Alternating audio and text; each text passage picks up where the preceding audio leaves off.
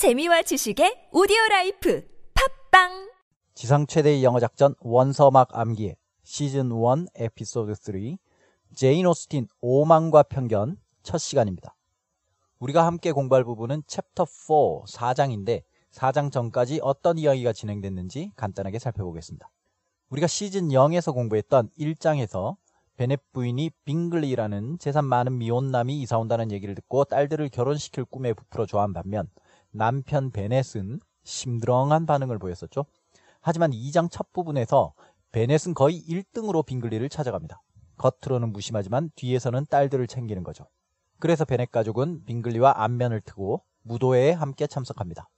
베넷의 다섯 딸 중에서는 첫째 딸 제인이 가장 예쁘다고 묘사가 되는데요. 이 제인이 무도회에서 빙글리에게 춤 신청을 두 번 받아서 베넷 부인과 제인은 아주 기분이 들떠서 집에 돌아옵니다. 한편 작품의 주인공이라 할 둘째 딸 엘리자베스, 줄여서 리지. 이 리지는 명랑하고 활기찬 성격이면서 사람을 잘 봅니다. 눈썰미가 있달까요? 사람의 겉모습만 보지 않고 그 이면에 있는 여러 모습을 잘 간파합니다. 이런 사람은 사람을 함부로 믿지 않고 인간관계에 회의적인 태도를 유지하죠. 제인 오스틴의 오만과 편견은 이 리지의 관점에서 이야기가 진행됩니다.